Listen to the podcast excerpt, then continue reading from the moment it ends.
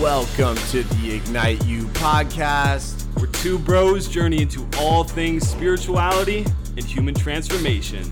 Let's get it. Welcome to the Ignite You podcast, people. Today, we're talking about all things sex, love, tantra, and BDSM. You know who it is. It's Ryan Miller here. And I'm Cam McDougall. Let's dive in. So, disclaimer Yeah, of course. we're in a playful mood. It's obvious. This is going to be a playful and serious topic. We will dip in and out as we normally do. Yes. But full disclaimer, we're hopped up on cappuccinos. Uh, we're hopped up on matcha cow. So what this is is it's a beverage, a tonic that we love to drink, uh, with the main ingredients being cacao and matcha and some other things. So that being said, we call it matcha cow. But I made it, so it's cappuccino. So today, we're not talking about that. That's part of the disclaimer. Also, we are not experts in these fields, which you oh yeah, all that's probably right. that's, That's oh, yeah, that's the real disclaimer. disclaimer. Oh, they're, they're right. We had a serious one. Yes, we're not experts in these fields at all. We are humans who have had experiences. This is kind of in the way. We've had experiences in these worlds, and we continue to explore them. We are curious about these worlds, and we have a lot that has come up around these areas. So we thought it'd be helpful to talk about these topics. But in no mm-hmm. way, shape, or form are we experts. No, it, and and it's all our experience. This isn't Yes. books. Well, actually, we might reference some books that Yeah, have yeah. helped us along the way, but this is all from our perspective. So if you are an expert in any of these areas and you're listening to this, correct us if we're wrong because we are students to this work. Mm-hmm. We are open to the opinions from experts. We will be bringing experts onto the show very soon. But let us know because we want to Call us out. Call us out. We love a good call out. We do love a good call out as much as we love a good crop top. Obviously, we love crop tops. Yep. Okay. So where make do- they can see. Where so I guess when we think about getting into you know sexuality, love, tantra, BDSM, all these topics, it's like it's like we got to start at the root, you know, and Mm-hmm. Yeah, the and- root chakra, yeah. the- we got to start at the root chakra, which is actually kind of kind of accurate sense. in a way. yeah. But let's let's let's riff on the topic of toxic masculinity because I know that I know personally that I used to be a fuckboy. Like I was Yeah. not a conscious human when it came to sex. Yes, I was a serial monogamous and yes, I had morals and I mm-hmm. I think I treated most of my partners well. At the same time, I was a mm. bit of a slut and Yeah. did not really understand how sacred sexuality was. And I, I you know, correct me if I'm wrong, but I think that mm. you followed a similar path You're that right. way. I'm You're right. right. Yeah, Okay. you were correct. Yeah, the we were Cam and I were talking about this actually because this is a huge subject and huge discussion. But to just go into it, the experiences I've had to what Cam is saying very similar. Like the way that I engaged sex and the way that I approached hooking up with women. At a young age, it was a numbers game. I don't know if you had this thing going on as well, but in, in school, like in upbringing, it's like numbers. It's a numbers game, actually. You would meet up with your friends and you'd be like, this is where I'm at. This is my number. Yeah. and don't know if this applies to all genders and this is how it goes but i know for boys majority in my experience in, in the collective i had was we'd show up we'd share and that would be a thing. And you'd get judged based on your number of hookups mm-hmm. that you've had. Had nothing to do with the quality of connection. Had nothing to do with who that person was. No almost no humanity in it. None. just this number Yeah. i don't know was that something you had as well Oh, for sure. yeah for sure. We it, it was all about status. yeah You know, it was like for for me growing up, the moment that, you know, I, I lost my virginity, I think I think I was 14, 15, something like that. Mm-hmm. The moment I lost my virginity, it was kind of like all right, now now I'm in the game. yeah And now every time my friends are like, "Yo, what happened with that girl? Yo, what happened with that girl?" and it would just become this thing where it was like, "Oh shit, I got to tell my boys tomorrow that I hooked up with this girl." Mm-hmm. And so that became this like this pressure. Yeah. and that became the whole driving force around sex and and connection was yeah it was pleasurable but at the same time it was like let's just get super fucked up and you know hopefully hook up and then i can brag about it with my boys Yeah, it's actually that's was that was the most important part. Was like the after for sure effect. It wasn't even like doing it with a certain person. It was like, oh, I get to say that I did that with that person. half the time you were both so wasted that you didn't even know what the hell you were doing and it was more about the like yeah, that happened Yeah, and I told you this, but I was actually 11 the first time I received uh, oral sex. Yeah. and I at that point I couldn't even ejaculate. Like boys at that time, or at least my experience was, I couldn't even produce sperm No. by the time that I had my first sexual encounter. yeah And one reason being also because I had an older brother, so he was a few years ahead of me uh, in that regard. So I would kind of see that and then have expectations to also be there. Mm-hmm. So it's very interesting how these how these things come to surface and then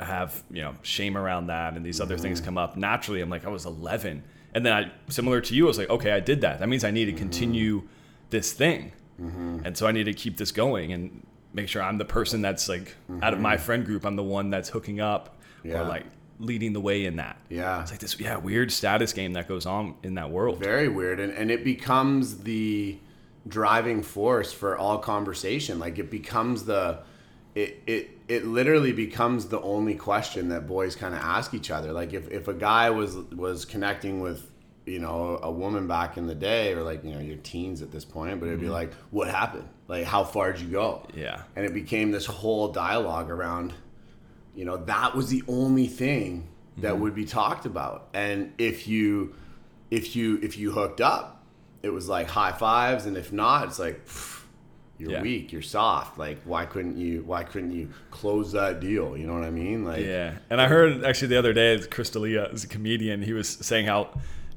men do everything for sex all the time, always. Like anything you do is to get into a vagina. Like that was his that was his wording, and I was like, oh, that's pretty intense.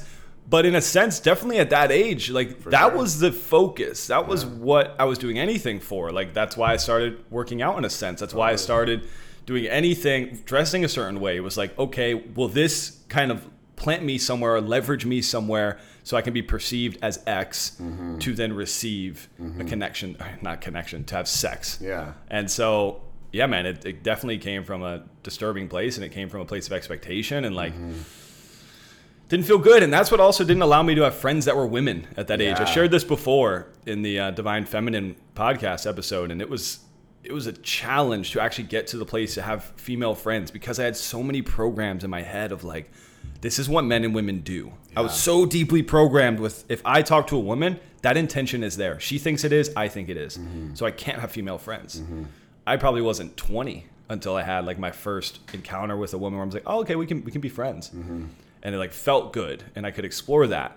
But yeah, it's, it wasn't something that came naturally. There's so many programs around it for me. Yeah, and and then you bring in sports, you bring in porn, Yeah. you bring in this, you know, the the whole world of I guess misogyny in a way, where it's these storylines that we attach ourselves to, and you know, when like I, we grew up in in different times where I think porn was a lot more readily available Yeah. for you as a teen, but for me, it was like I was watching the scrambled version of the higher channels, listening to the sounds to like rub one out when I was a kid because I was like getting everything that I could. So I didn't have that that that same experience that kids have now or teens have now. On the flip side, though, like my friends and I would get together and we would watch shows like Girls Gone Wild and Yeah. Bang Bus and all these awful kind of misogynistic shows that were guys getting women to do these crazy things and and we we slowly started thinking that that was how it went down you know like when you're that young and you're you're so open and you have no idea about any of really anything that's going on around you you're just like oh these guys look kind of cool. Those girls are really hot. They're doing this thing. That must be how it goes. And oh wow these girls look like they're enjoying it. Cool. When really it's like thinking back i'm like a lot of those women probably have serious sexual trauma now because of those experiences. But it just you know it it, it programs us. Yeah, it's true. it I, really does I probably didn't go down on a woman. I was just thinking about this on a girl until I was like 17 mm. because I was like, that's not, I didn't see it in the porn that I watched. I didn't Yeah. see oral sex from men to women. yeah Just like men get head, and then have sex. That's what happens. Fuck, that's Isn't that crazy? So boring. So boring, man. God, like that's like one of my most pleasurable parts. Now. Like I, know. fucking love exploring the yoni, but it's it was insane to think about. Like that was my experience. Was like sex is this. This is how it looks. This is what I do. Mm-hmm. Yeah. This is what it is. Every time it was like this like formula, Mm-hmm. and it didn't involve me going down on women, which is this weird. And then that was accepted Mm-hmm. upon for the women around me. It was like, yeah, that's that's what it is. Mm-hmm. Man, very interesting and and you know I I I really think that for me at least a lot of it came down to like deep rooted insecurity yeah, you know because I I started I started gauging like how handsome I was or how successful I was or how cool I was or how the the status I held by a the amount of women that I slept with and at that point you know what I quote unquote thought was an attractive woman or not. And and it was this suppression of so much insecurity of feeling so out of place and mm-hmm. so not seen, so not heard, and and at the same time, this whole numbers game pulled me away of the fact that like I was terrified that I like wasn't gonna perform well or Yeah. that you know I would come too quick or that like I'd be too drunk and wouldn't get it up, and so there was all this pressure and all this shame that just drove this kind of toxic way of being that would just cause me to like suppress and suppress and suppress and suppress. And that caused a lot of challenges for me in my mm. sexual life which you know I, I think i've done a pretty good job now working through them and we'll get into that in a bit but mm. for years man like i'm 36 now and for a very long time that programmed me and, and dictated how i thought about my partners how i navigated being single like Yeah. it was it was so wild yeah, the performance thing is big, and yeah, I can also speak to that because I have similar experiences with that. I think a lot of people do, but yeah, the the I would say traumatization that could be a heavy word, but this these experiences of if I didn't perform, what did that mean about me being a man? yeah Could I be a man and not perform? Is that possible? And so yeah, it would be that like mm-hmm. this you know whiskey dick, right? That's sure. the classic like you just if you drink too much. And so that that actually went into one of my later relationships when I was like, oh, I want to, I love this person, I want to explore a relationship with this person, but then I stopped wanting to have sex because I felt if I couldn't perform, what did that mean about my manhood? Hmm. What did that? And I, you know, I didn't know myself to be somebody that didn't perform, but like from happening one time, from one experience, like blocked me. I was like, oh, that means if that happened once, that can happen again. And Totally. I, what happened? What does that mean about me? And so it blocked me from having this intimate. It it blocked sexual connection, which then blocked almost all intimacy because I blocked it. Totally. Not to say you can't have intimacy without sex, but when I blocked the sex, I was like, oh, that means we can't be intimate. And then just so much guilt and shame, and then like it, yeah, both sides of the mm-hmm. relationship. But yeah, this it fed into each other just mm-hmm. from I could have fucking voiced that, right? Mm-hmm. And to look back, you can learn from it, but to be in that place was so intense and so rough, and I would output it on other things and make me go to the gym more and be like, mm-hmm. I need to get bigger because then I'll feel good. totally. It's these traumatizations around the experience, but man, it's it's a big one. It really is. It really is, and and I think a lot of men will relate to that. Uh, I know for I know for me, performance anxiety was always a thing, mm-hmm. especially and and you know I'd have relationships with some with some women and some partners that you know I couldn't have sex if I wasn't drunk. Like it was Yeah. like it it was just we'd always have Just a couple drinks or yeah. have a bit of wine or you know there was always that involved because Yeah. otherwise it was like my anxiety was so high about the whole situation that it wouldn't go the way that I wanted to and I didn't know how to connect and, and so we just suppress more and we become more insecure and we become more shameful and it just becomes this spiral and I, I think that you know this is why we wanted to talk about this mm-hmm. on this podcast. This is why we wanted to bring these topics up is that there's so much liberation Yeah. in sex and there, and we're going to get into how we found that uh, but there's so much liberation for insecurity for shame for guilt for disgust for all these things that we carry in sex and, and, and really in you know diving into the sexual traumas we hold the sexual insecurities we hold and ultimately you know the full expression that, that we always talk about on this podcast Yeah. So for you, when did you start going into uh, let's let's just call it conscious sex for the mm. first layer? When did you start going down that path of either like conscious intimacy or conscious sex? Like when did this start coming through for you? Yeah, great question. And it all started for me, honestly, when I quit watching porn. Mm. That was that was the pivotal moment for me because we talk about insecurity and we talk about the the shame that we carry and and for me, I based my sexual experiences off of what I saw in porn. Yeah. Right? So I would see this rock hard dude just pleasuring this woman beyond expression until she exploded and I would be like, "Wow, that's what my sex is supposed to look like." Mm-hmm. And I would also be like, "And that's what my partner's supposed to look like." And if I had a partner that didn't fit that that yeah. that build, I would lose interest and I would not want to have sex. And then I would go and I would search for another partner. Mm-hmm.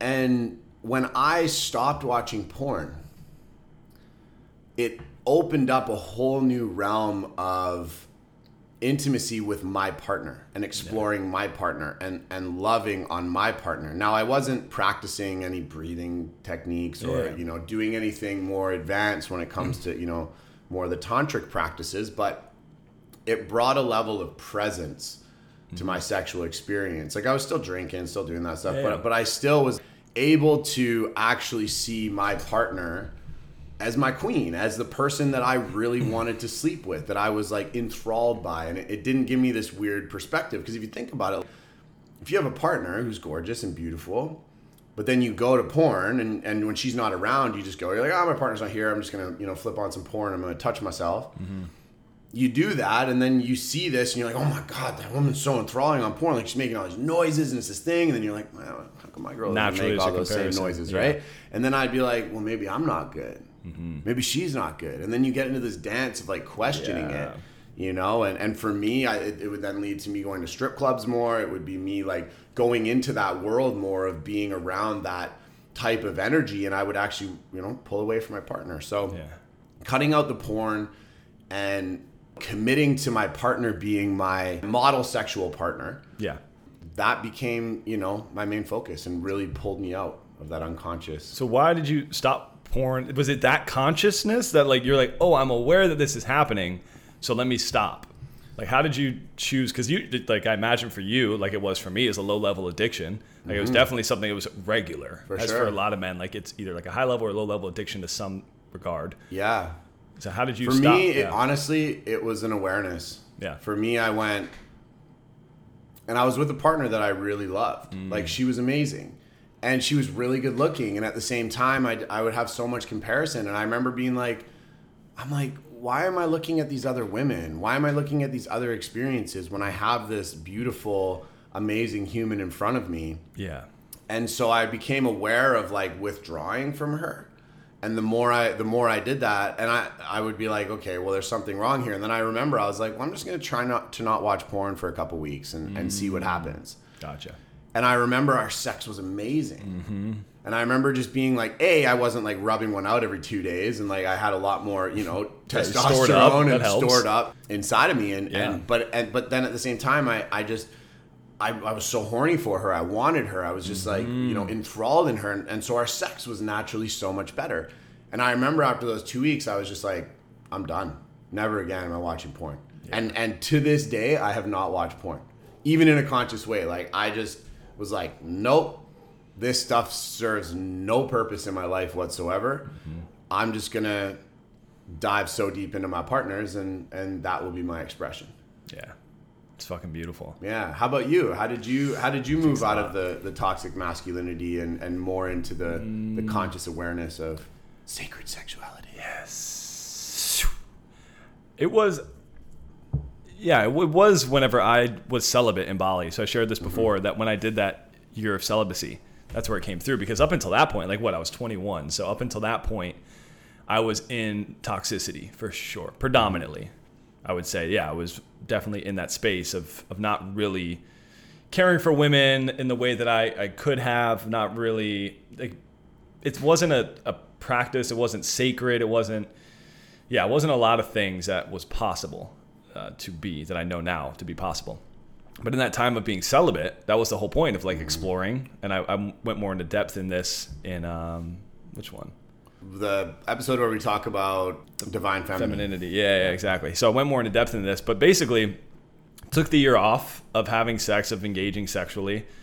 And that involved like kissing, that involved like anything, like a full celibacy. But I wanted intimacy. I wanted intimacy without the sexual contract, or like not even contract, but without needing that. Mm-hmm. And allowed me to connect to women on so many levels, allowed me to explore that place. It allowed me to see, oh, there's so much here to explore. And when I, I when I actually took sex out of the picture, I could see the value of sex on a such a deeper level. So I had to remove it from my options to be like, oh, this is how much Yeah. it matters. Oh, Look how love that. beautiful it is. Mm-hmm. It's like you know getting off the mountain if you're always on the mountain to see how beautiful it is. So you have to take a step off to witness the beauty in it. So with that, that's that's what I did. And luckily, mm-hmm. coming out of that experience, I met somebody that was a tantrika, somebody who practiced tantra in that world, and that was who I came out of celibacy with to explore that. So it was also a really beautiful way to kind of go back into sexual connection in a mm-hmm. healthy way, in a way that was like, oh, this is fun. We can kind of see what this is, and it it was profound and it took that though it took me making sure it wasn't an option like no you're not mm-hmm. like holding in that holding strong in that i know you Yeah. can relate to this but just like making that declaration of like i'm gonna hold in this Yeah. and me deciding that and not just being like washy with my energy and just going towards sex and whatever pleasure was around me i'm like mm-hmm. no i'm holding this down. Yeah. that then brought insights around this is what intimacy can look like. This is what women actually want because i got to talk to them and like actually Yeah. get to know like women and connect and like some of my best friends to this day i met in that celibacy and it yeah it took that. It Yeah. took that exploration of myself because it brought up a lot for me too. I was so like built up obviously but then through that i got to really see like what it could start to look like and of course it continued to be a journey after that Mm-hmm. and stuff kept coming up but that was like a first kind of big pillar in that exploration Yeah, beautiful. Yeah. I love that. And I love how at that age you approach celibacy. Like Yeah. that's that's another level. Like when I think about me being 21, there was like that shit wasn't going down, man. Like I was I was I was deep, deep, deep in being straight up playboy. Yeah. So, you know, hats off to you, man, for for being so open so early on your journey. Like that that's beautiful. And you you highlighted something so epic here which is when sex is the default, we default to it. yeah It's as simple as that. It's like, you know, and I I even find myself still in this pattern sometimes. Hmm. Even though I'm much more explorative with my sexuality now. But when we're like, oh, P and V, that's mm. what we do. So what do you do? You make out for like five, ten minutes, maybe. Some people might be like 30 seconds, rip the clothes off and just let's go yeah right? And and so and then it's like let's go go go until you know one or both of us are done. Generally, I think it's till one of us are done. Man, I'm talking to you out there, ladies. You know what I'm talking about. And I'm only saying that because I used to be that guy. Mm-hmm. And then it, and then that's it. That's sex. Yeah. You know and and and i think that something like celibacy is is such an important thing for individuals as well as couples to practice together because it pushes you to learn to explore these other realms yeah. of connection and intimacy outside of just taking your penis and putting it in a vagina or in a yoni you know what i mean? And and so it, it's it's very important to take a look yeah. at this. Like what would it look like that your partner you like if you had sexual connection you had intimacy without penetration? Yeah. Like what's possible there? And then explore that play with that. I know Yeah. you've explored this a lot. I've also explored it. Totally. and it's like what then what do you do? Yeah. like what can you do? What becomes possible? Mm-hmm. and this is kind of where the world of bdsm started coming in for me. Yeah. And i think for you too for sure was exploring this. I know it can be a heavy topic like BDSM. It can be very intense in that world, and it can be very fun, explorative, and, beautiful. opening, and beautiful, and like it can be soft. But you know, it's like it can be a. It's, li- it's so funny. Every a lot time of I things. hear BDSM and I, I bet other people are in the same boat, I just picture like some hardcore dominatrix in like all leather with a whip, Yeah. just like super intense with like chains and It Should be hot for sure. yeah, probably. It would be- well, Could be. We'll get into your fantasies in a little bit here. You know what I'm saying? But you know, I, I think it's important to know that, and we're gonna get into this. We're gonna we're gonna we're gonna go into our experiences, Mm-hmm. and it, it's a it's a beautiful expression. Yeah. And and you know, regardless of what you want to label it, and the role that you you know either take or that you you know you you ascribe to, it's important to know that this is just exploring sexual pleasure Yeah. right and and for me that's that's really what this is about it's like for i i suppressed pleasure for so many years Mm-hmm. so many years i because because like you said i i never liked cunnilingus Yeah. when i was younger i'd be like oh i'm not i'm not i'm not eating a woman out like Mm-hmm. Yeah. no chance and i did that because porn because friends like everyone was like yo she give you domes Yeah, Did you get head? that's what it was You know, and then Yeah. if I was like, no, I, I, I licked her vagina, they'd be like, yo, you're sick. You know, so it was this, it was this, um, and I keep saying vagina, yoni. Okay, I gotta get my terminology right here. Mm-hmm. But it, it was like it, it would suppress so much pleasure, and then obviously exploring with partners once I became more conscious, and and now I honestly, I don't sleep with my partners at the beginning of a relationship Yeah. for my last three relationships, it's been anywhere from you know six to twelve weeks mm-hmm. of just connecting on another level. But through that experience, I started falling in love with cunnilingus. Yeah. and I was like, "Wow, this is I like this." Mm-hmm. But for so many years in this in this state of toxic masculinity, I would suppress and suppress and suppress, and then just shut myself off from this beautiful amount of pleasure that I receive Yeah. In them and receiving my partner pleasure. would receive. That's the thing. It's like, yeah, we would just go for like penis pleasure, basically. Like we just go to come. Mm-hmm. But seeing and feeling pleasure in your partner or whoever you're engaging with Ah. in this, that can be so much more fulfilling Totally. than ejaculation. Like the 100%. the pleasure in just giving fle- pleasure alone Oh, for sure. and sure. allowing that to be the case. And That's it's amazing. like that. I've only recently, a couple past couple of years, like started exploring that. Like Yeah. Really leaned into that. And like, I don't need anything. Like Yeah. I want to Yes. give. I want to give to you, which is kind of which is like to go into the BDSM stuff. That's kind of where that started coming in. As I was like, I and personally, I'll just share this. I had a, a an interesting dynamic, let's say, with power, uh, because uh, the people around me, like my father figure, was so powerful, but it didn't feel like it was in a healthy way. It felt like it was in a toxic way, and it was. And from my perspective, and, and the women uh, that were with him, I would hear as well.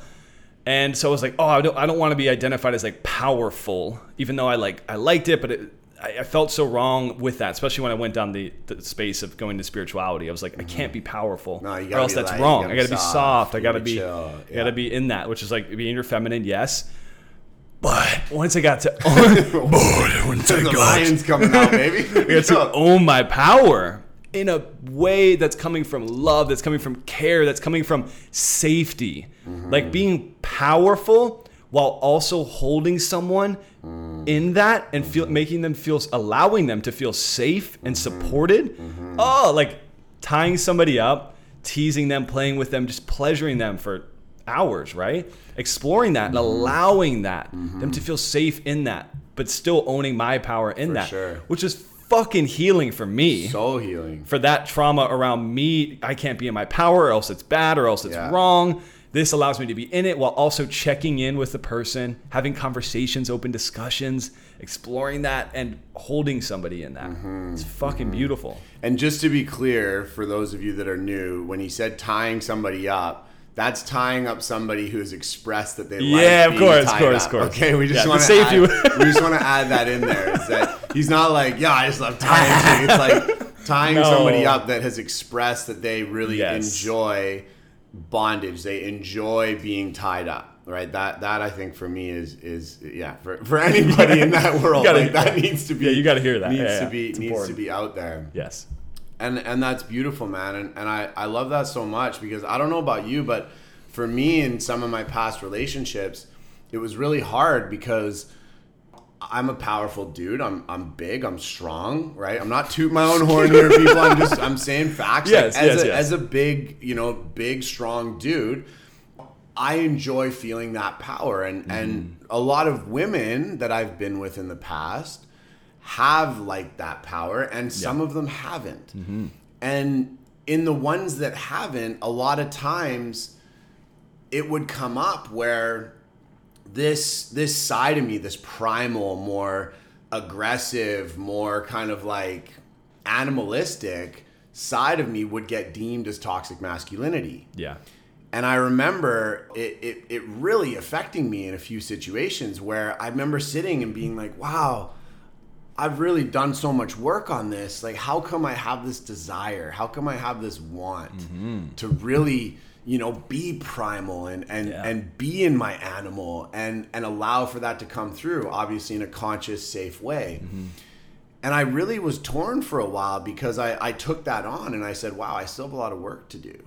I really do. And I was like, I, how could how could this be? I feel like my my sexual energy is so clean now, and it had me questioning a lot. And it wasn't until I started exploring these areas of more domination and submissiveness that it really started opening up to me that wow this is actually a part of my pleasure. This is a part of my expression. This is this is actually a part of my truth. And mm. it was it's not like you know you go into this you know caveman you know complete animalistic state you're very tuned into your partner. You're very conscious. You're very aligned to them asking them how they're doing like really getting into a dance with them. Mm-hmm. And it's been so fucking healing Yes. to know that because you know we're both about full expression. Yeah. and being able to express yourself fully sexually i know we both share this mm-hmm. In a place like that is beautiful. Mm-hmm. It's absolutely beautiful. And that's not to say that there wasn't aspects of this in my toxic masculinity where it was like you know there was this this desire to dominate the female species with mm-hmm. numbers like we talked about. But Yeah. at the same time as you work on yourself and you really get to the root of what it is you you want to do and how you want to express it can be a beautiful thing. Yeah. And actually, a good point there is to actually get to this place where we feel disconnected in it. I know we both relate on this. We had to really get close to our own divine femininity, as we talked about. Mm-hmm. I had to, like I said, open myself up to women in a way that was just friendly and loving and like let myself be seen. Yeah. I had to love on people like Cam, like Yeah. big men around me that I would Yeah. usually have up a wall against Yeah. and just like deeply hug, be held by, and be seen in that.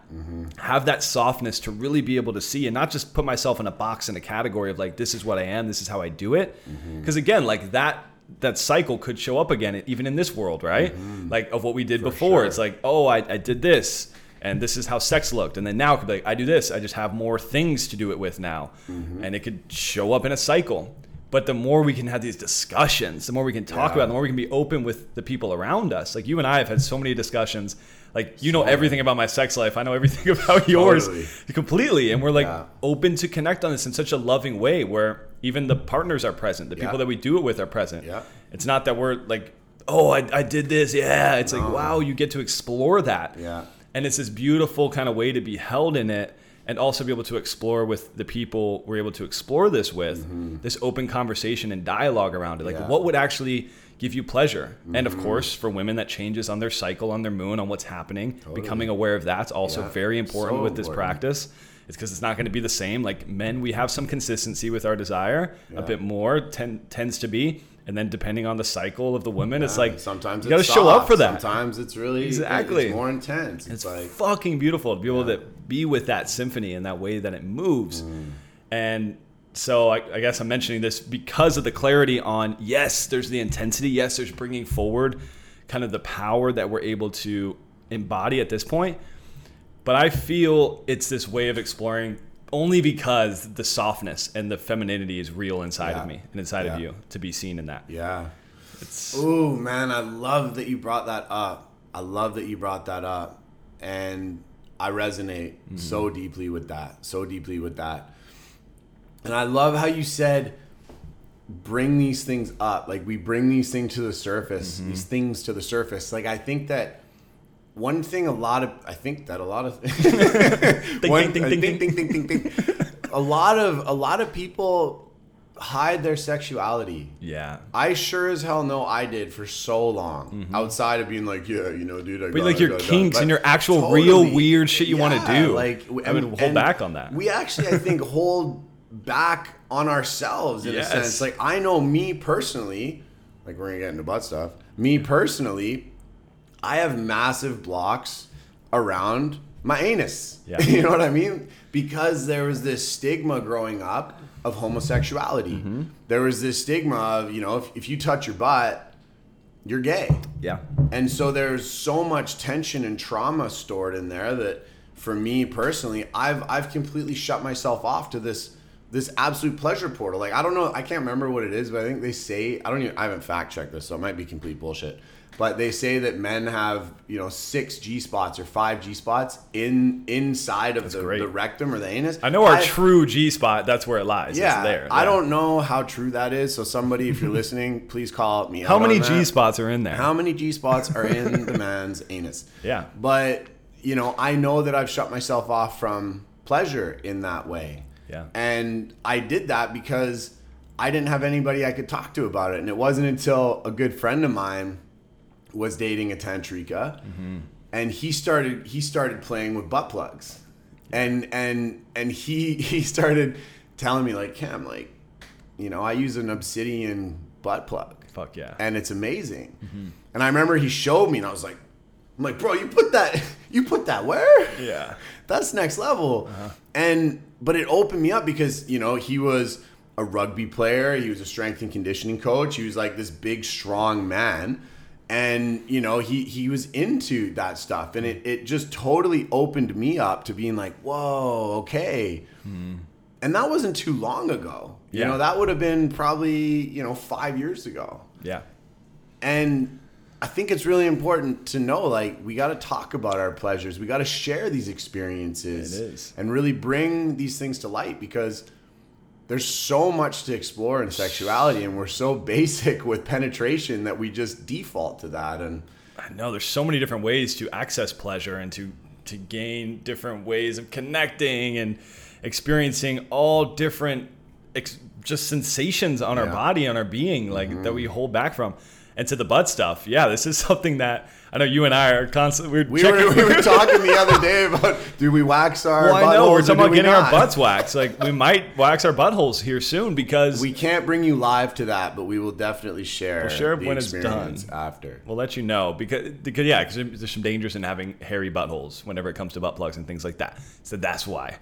Uh, but yeah, it's this it's this idea and this concept behind like yeah, certain areas meaning certain things, like BDSM meaning X, doing butt stuff means X. Like it's just like boom, this means that, so Yeah. don't do that. yeah But it's this fluid experience yeah ever changing as well. Like beautiful in the ways of exploring and the ways of engaging with what it means to be intimate, what it means to be sexual, what it means to have connections with love, what it mm-hmm. means to really feel somebody and be embodied with another mm-hmm. person inside of that and mm-hmm. to merge with somebody. Oh, like the Yeah. energetic bodies, you could we could speak on that, but yeah yeah, it's it's fucking beautiful, and I think only once starting to explore these worlds, it's really become apparent like how much is possible. And like I mm-hmm. said, we're not experts. We're still constantly like we're, constantly exploring. exploring, We're just yeah. explorers. We're just like you know exploring these these new worlds, these woods, these jungles, and seeing what happens and what occurs, and it's fucking fun.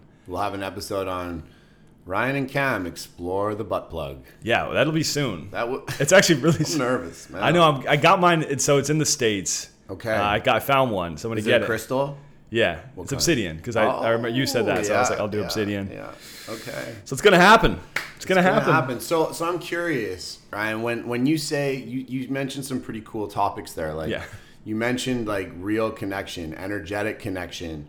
It start. It sounds like you're getting more into that that tantric space. Yeah. With that tantrika, did she open you up to any like? Well, I'm sure she opened you up to a bunch of stuff. Yeah. But but was it her that kind of really helped you start to learn these aspects of connection outside of penetration? Like, tell us a bit more about that. Yeah. So for the last two months in my celibacy, I was with that person. And, like, we weren't in any way like we wouldn't say we were in a partnership, but we were exploring things together. And it was like, I'm gonna hold off though. Like I'm I'm doing the celibacy. I'm at ten months. I'm gonna do a year. So Yeah. she's like, okay, fine. I know many ways we can explore without going against the celibacy. I was like, great, open me up. Let's go. I'm ready for it. And so yes, in that, cunnilingus came in. These other pieces started coming in where I'm like, okay, at first I said, okay, I wasn't gonna do this, this, and this, but if let's see if I can put these pieces in, as long as I'm sticking to what I said and I was determined to do, which was create intimate space, intimate connection mm-hmm. without having intercourse, without kind Penetration, of right. penetration Yeah. being part of it. So all of these different things, different sensations, different like like I was saying, like we would have ice and then we would have like different pieces that would come into it that would be involved in this experience that was going so far beyond. Like we would sit and so there's this beautiful practice where we're just ninjing a bug. This beautiful practice where you just sit or stand and you you witness the other person naked and you just mm-hmm. witness them.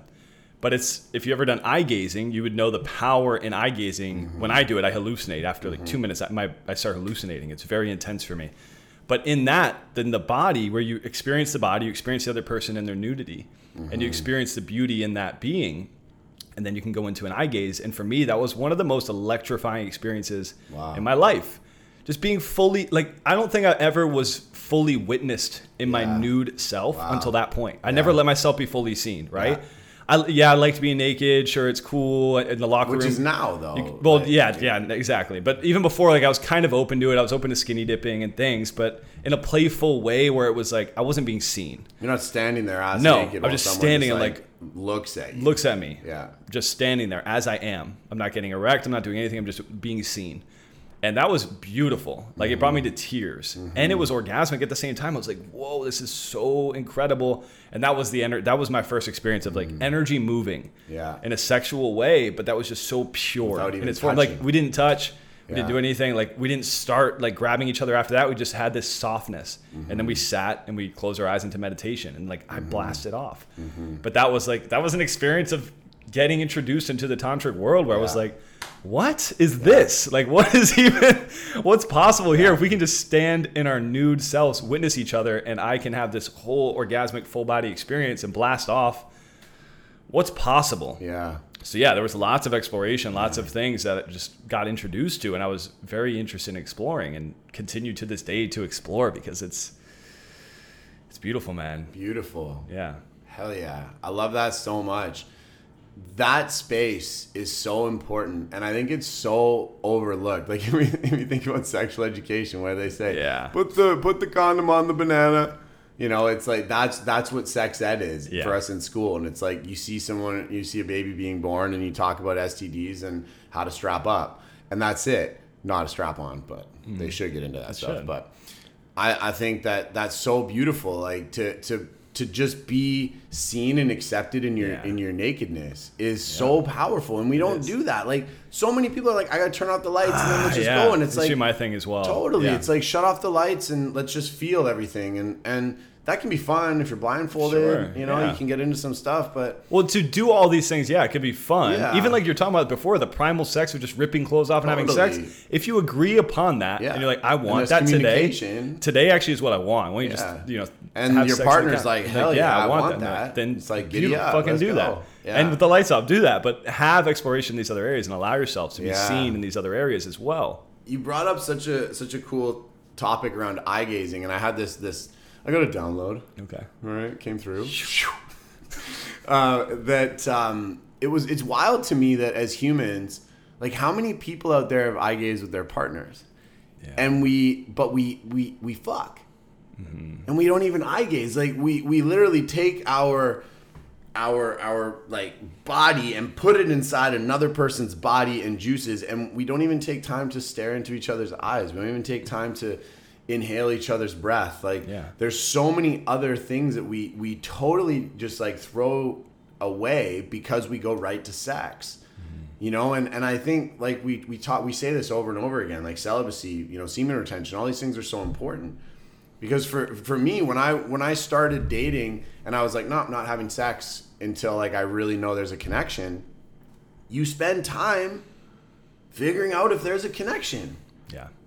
But if you just go right to sex, you're like, we got connection, shit's dope, this. Yeah. Like, you know, you didn't fist bump me there, but I didn't. Well, we didn't have sex, so I didn't. Well, we didn't, but you know, anyways, not yet. But it's it's like we we we don't take the time to explore those things, and and in those moments, like with you being witnessed in your in your nakedness, I have I've had so many beautiful experiences just eye gazing, just Yeah. meditating in I don't know what that position's called in tantra, where it's like you're you're like sitting over each other like this Oh, I just call it spider. spider okay where like yeah the the usually it's the the usually it's for me it's the my legs are below and then she's kind of straddling on- me Yeah, you're just close. You're like heart yeah to heart. heart to like heart with really close like Yeah, your sexual organs are very close. very close but no Yeah, penetration exactly. and just sitting in that sometimes with clothes on sometimes naked but just you know feeling each other Being with each other, holding for, each other. for Yeah. you know sometimes 30 40 50 minutes right and you just breathe and you feel and there's this there's this other level Yeah, you merge. This is what I was talking do, about earlier. and- You literally uh, start to merge. you merge as one and, and that's when i started doing that and then would enter intercourse after you, it's like you're one person and that's that's where the self uh, the pleasure for the other becomes this It pleasure for yourself because you're like if she's coming, I'm coming. Like if, if I'm with that, like there's no separation of like we're in this together. It's this journey we And get to be on. Like I have been bawling Yeah. my eyes out, like crying with my partner, crying because the pleasure is so insane. Like, why don't we talk about this more? Yeah. Why isn't this something that you know as, as that, that's more conventional? Because I you know I just can't I can't express enough of how beautiful that experience is, and all it takes is feeling, building an energetic connection, building a spiritual connection. Yes. like ah, And the even the first layer before that that I think is important to talk about, which I would love for you to speak to, around the topic of the curiosity in the first place, which we kind of talked about mm-hmm. as like ISTA Yeah, yeah, questions, yeah. but like starting to ask your partner like the true desires and starting Yeah. to like understand your true desires because Yeah. For a long time I didn't even know what I really wanted because I was like, Yeah, what the yeah, fuck yeah. do I even want here? Yeah. And so starting to have that dialogue, open conversation, starting to connect on that to go deeper into the Yeah. physical representations of it, but started by verbal, Yeah, verbalizing it. for sure. Well, I you know it's funny like I I don't even know what the ISTA acronym stands for. Like I actually don't. um, and I didn't know Yeah. about ISTA until I got recent. to Costa Rica. Like Yeah. this is something that that's really recent for me. And um, however, I'm very interested in diving deeper. I just honestly haven't had the time because we've been rolling rolling so much. But when it comes to those types of experiences, it's all about communication and consent. Yes. And so I don't know much about it, but what I do know is that communication and consent is at the forefront of it all. Mm-hmm. And it's about when you meet somebody, you sit down and, and you, you ask questions mm-hmm. and you talk and you ask, what are your desires? What are your fears? What are your expectations? When's the last time you were tested? You know, you go through these these various questions and you know it, it, it gives you a clear understanding of where that person's at mm-hmm. In in such a cool way. And and in that moment you can be like wow that actually doesn't feel good for me. Yeah. so are you okay if we don't do that? That's a big piece. and then they're like oh no i actually really need this. And you're like beautiful this isn't aligned. Yeah. moving on. We can be friends. Maybe there's something else for us to explore. Right? And and so for me i think the and, and it doesn't have to be those questions right? And i can't i think there's five or six But it's along those lines. but it's along the lines of just getting to a place where you're you're having an open conversation about what that person wants. And not only is it going to give you a lot of information but it's a great shit test to ask somebody to see if they've done the work to actually know what they want Yeah. And for permission is, is a big deal because a lot of people will just do it like, oh, this person wants that, so fine, I'll do it. for sure. Okay, I'm supposed to do it. yeah But really getting, like you're saying, consent and permission and Mm-hmm. being open to a place where you can say no. yeah Being open in a space where you can have open dialogue about that, not Yeah. have somebody that's going to be offended for you saying sure. no, holding your ground and For owning sure. what you're in. And I know that that ISTA is very very much about learning to take rejection.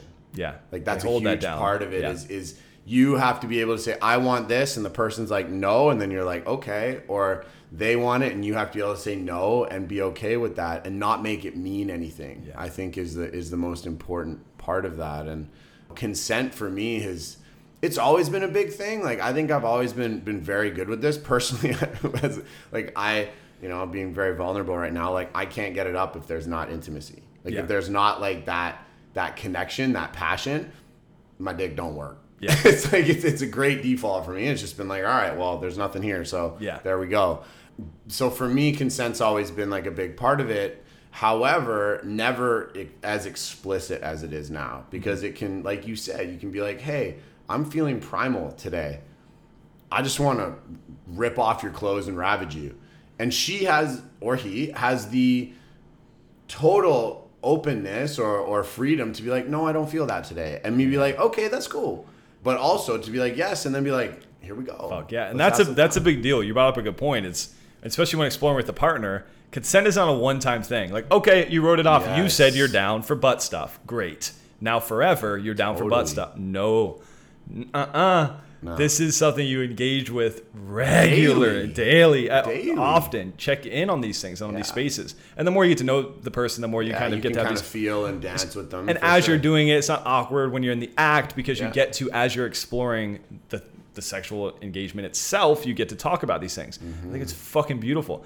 I personally, at this point, love verbalizing while having sex. Yeah. Love having dialogue about things. Like, Mm-hmm. love kind of exploring and seeing if this is wanted and does this turn you on and does this, this, this. Yeah. So if, if that does it for you, that's the move. But if it's something where that doesn't work for you, make sure you engage and talk about it beforehand because sure. it's something that changes on a regular basis. Totally. And you know, it's funny. Not funny actually at all. now that I say that, but it, it's it, it it came up this morning in conversation uh, with what's going on in the U.S. right now. And and one thing that I want to say is like ask for permission to like come inside of people you know what i mean like i don't i don't the, the, like we're talking about consent so this really came up for me Yes. and, and this morning i was talking with my partner about it and it a lot of guys don't ask Coming anywhere. about well, like, Yeah. like that, Well, I mean, coming- this a well, conversation as well. the other day as well Yeah. and we were talking about getting you know coming on your face on your chest on your back whatever it's like i don't i don't i don't fucking know what's going on but from what i've heard from a lot of women in my life lately is that men don't ask if they can come inside on or Yeah. around women and it's like it's like that's a very important thing, especially when it comes to pregnancy and like Plan Yeah. B and all this shit. That's it's like that. That is such an important layer of consent that I think gets overlooked so often. If you don't want to ask for consent to come, strap on a Jimmy cap. Like like wear a condom. You know what I mean? But if you're going in and you're experiencing sex without protection, don't just shoot the gun off in the house no. like you gotta you gotta warn people you know and, and i'm just i'm really passionate about that today because on this topic of consent it's like i just heard uh, this keeps coming up and i was kind of shocked i was like is this actually a thing like That's a permission thing. That's not even like warning. when it no, comes to that, like, it's like it's like before we have sex can i come inside Yeah. of you like that is a very important seems so obvious, but I'm glad you're naming that. It seems like a very obvious thing, But but, it it isn't, it isn't. Yeah, that's true. Yeah, even our friend just the other day, we had a woman that was we were just talking to her about it on ejaculation. She's like, "Yeah, I hate when guys, Guys just, just come, come on my, my face. face. Like, what the fuck? You're like- who's just coming on your face? And like, this is something that will happen. So like, I just want to come this place, so I'll do it. Wherever I'm just gonna come where I want to come. No, no right No. that's not okay you don't do that. No, and and I think it comes back to porn. You know, I think it Yeah. comes back to these these experiences, and and even even with your partner, you got to ask this stuff. Like there's Yeah, stats permission. on on you know all kinds of sexual trauma coming from Yeah. relationships, right? Where there's there's not this communication. There's Well, there's not even this could be even more with with relationships because they're like, for oh, I'm supposed to because I'm the partner. Totally. We've You're been, my partner. I want to fuck. oh, we're fucking. I'm you supposed to do it this way, and then like, okay, yes, you're right. I'm, we're together, so I need to do this. Yeah. that's a lot of trauma can come from that space for sure. and and this you know I, we're, we're harping on on the gents a bit right now but but this doesn't just fall on men it falls on both Yeah. you have to uh, not you i'm going to talk from my perspective i have to have open communication with my partner all the time about what's expected. Because don't get me wrong, I've gotten into situations with partners in the past where we were like, ooh, this doesn't feel right. And then it's kind of like this awkward space where you, like, I wanted it one way, she wanted it another way. It didn't happen. And so there was this kind of like, you're not seeing me, you're not seeing me kind of, kind of energy. Yeah. You have to have these constant conversations with your partners around how are you feeling today? All right. And sometimes, yes, there's passion and you can read it. Mm-hmm. But, but even at the same time, it's like, during like you're saying you love talking Yeah, during love it's like are you are you enjoying this is this Yeah. is this what you want what do you want me to do next how how do you want to navigate this what would excite you you know it's not like once you enter Yeah. a person you just you become a mute Well, that's actually yeah. know? So if I'm being honest, this happened not too long ago where I was having sex with somebody that I was exploring a connection with, and we started having sex. We were communicating throughout the way. And we're like, yeah, this is beautiful. Love this. Checked in. All good throughout. I was like, how like how's your experience? Like you turned on by this? And she was like, actually, I'm feeling like I'm thinking about a lot of things right now, and I'm just like my mind's going everywhere. I'm like, okay, let's let's take a break. We paused, like we we sat with each other, Beautiful. meditated for a minute. And she was like, oh, this is actually, I'm, it's so hot that you're actually giving me space right now. I'm fucking turned on Right. now. And then you got back in it because it's like, of course, like of course, for whatever shows up. Yes, it can be challenging because we're so charged up, but give it space. It's always worth it. Totally. It's always worth it. always is You you have to. You have to override that animal sometimes, be- whenever that comes up, because it's going to serve, it's going to Yeah. support, it's going to heal, and most likely, it's probably going to turn that other person on more that you gave them space, you gave them mm. security, you gave them a place to be held, like, and it's fucking beautiful. So yeah, that's it, i- it is happens. and you're and you're working against an animalistic I know, yeah. wiring right like here's why thing. celibacy worked out so That's why That's celibacy why. and great training. retention and great stuff training. is so important. Is that like who said you can't stop in the middle of sex? yeah. Like who says that you can't take a break? You know, I there was this this, this uh, um, tantra teacher that I I you know connected with in in Bali, not sexually, just connected with at, at a workshop, and um, he would say that if he got to a place where he felt like he was going to ejaculate and his partner wasn't there yet, he would he would remove himself from the situation and he'd go do a headstand for like for like four minutes. And he said it was like reset him Yeah. and take him take him back out of like you know feeling this pressure in his penis, Great. and he would go into this state, and then he would go back in. And if he got to a place where he was going to come again before she had come, Headstand. he'd go do another headstand. And so he got into this habit. And I started applying, I don't do headstands, but I started applying that where it's like, oh, if you feel like you're getting to that place and your partner hasn't come yet, it's like, remove yourself, pleasure her. Maybe time for something else. cunnilingus, Maybe yeah. it's time for Suck a toe, right? you know, do a something different, yeah. You know, eat some chocolate, whatever. Yeah, ooh, Right? chocolate. We didn't even talk about food during sex. That's a that'll that's- be a whole other whole other episode. Okay, yep. But you know, I, I think it's really important to uh, to acknowledge like you for that and to be like, hey, let's take a break. You know, like let and that's that's what I think the foundation of all of this is. Is there's so much love, so much communication, and when you have a sacred connection with somebody, there there is no right or wrong. Like you can be like, hey, wait, this isn't for me anymore. Can we stop? Yeah. And it's like, cool, yeah, hundred percent. I honor you. And that's what happens when you open that permission beforehand. Mm-hmm. You feel on both sides that you have permission. You're like, oh, this this is allowed. I'm allowed to communicate whatever I want whenever I want because I'm owning my experience. Mm-hmm. Yeah. And that is allowed because of how you've engaged it from the beginning, Mm-hmm. before you engage in the act, without just going into it. There's conversation, there's communication. Mm-hmm. It's fucking beautiful. Yeah. I love that. I love that. So people, most important thing here, communication and and step into the discomfort of having this conversation.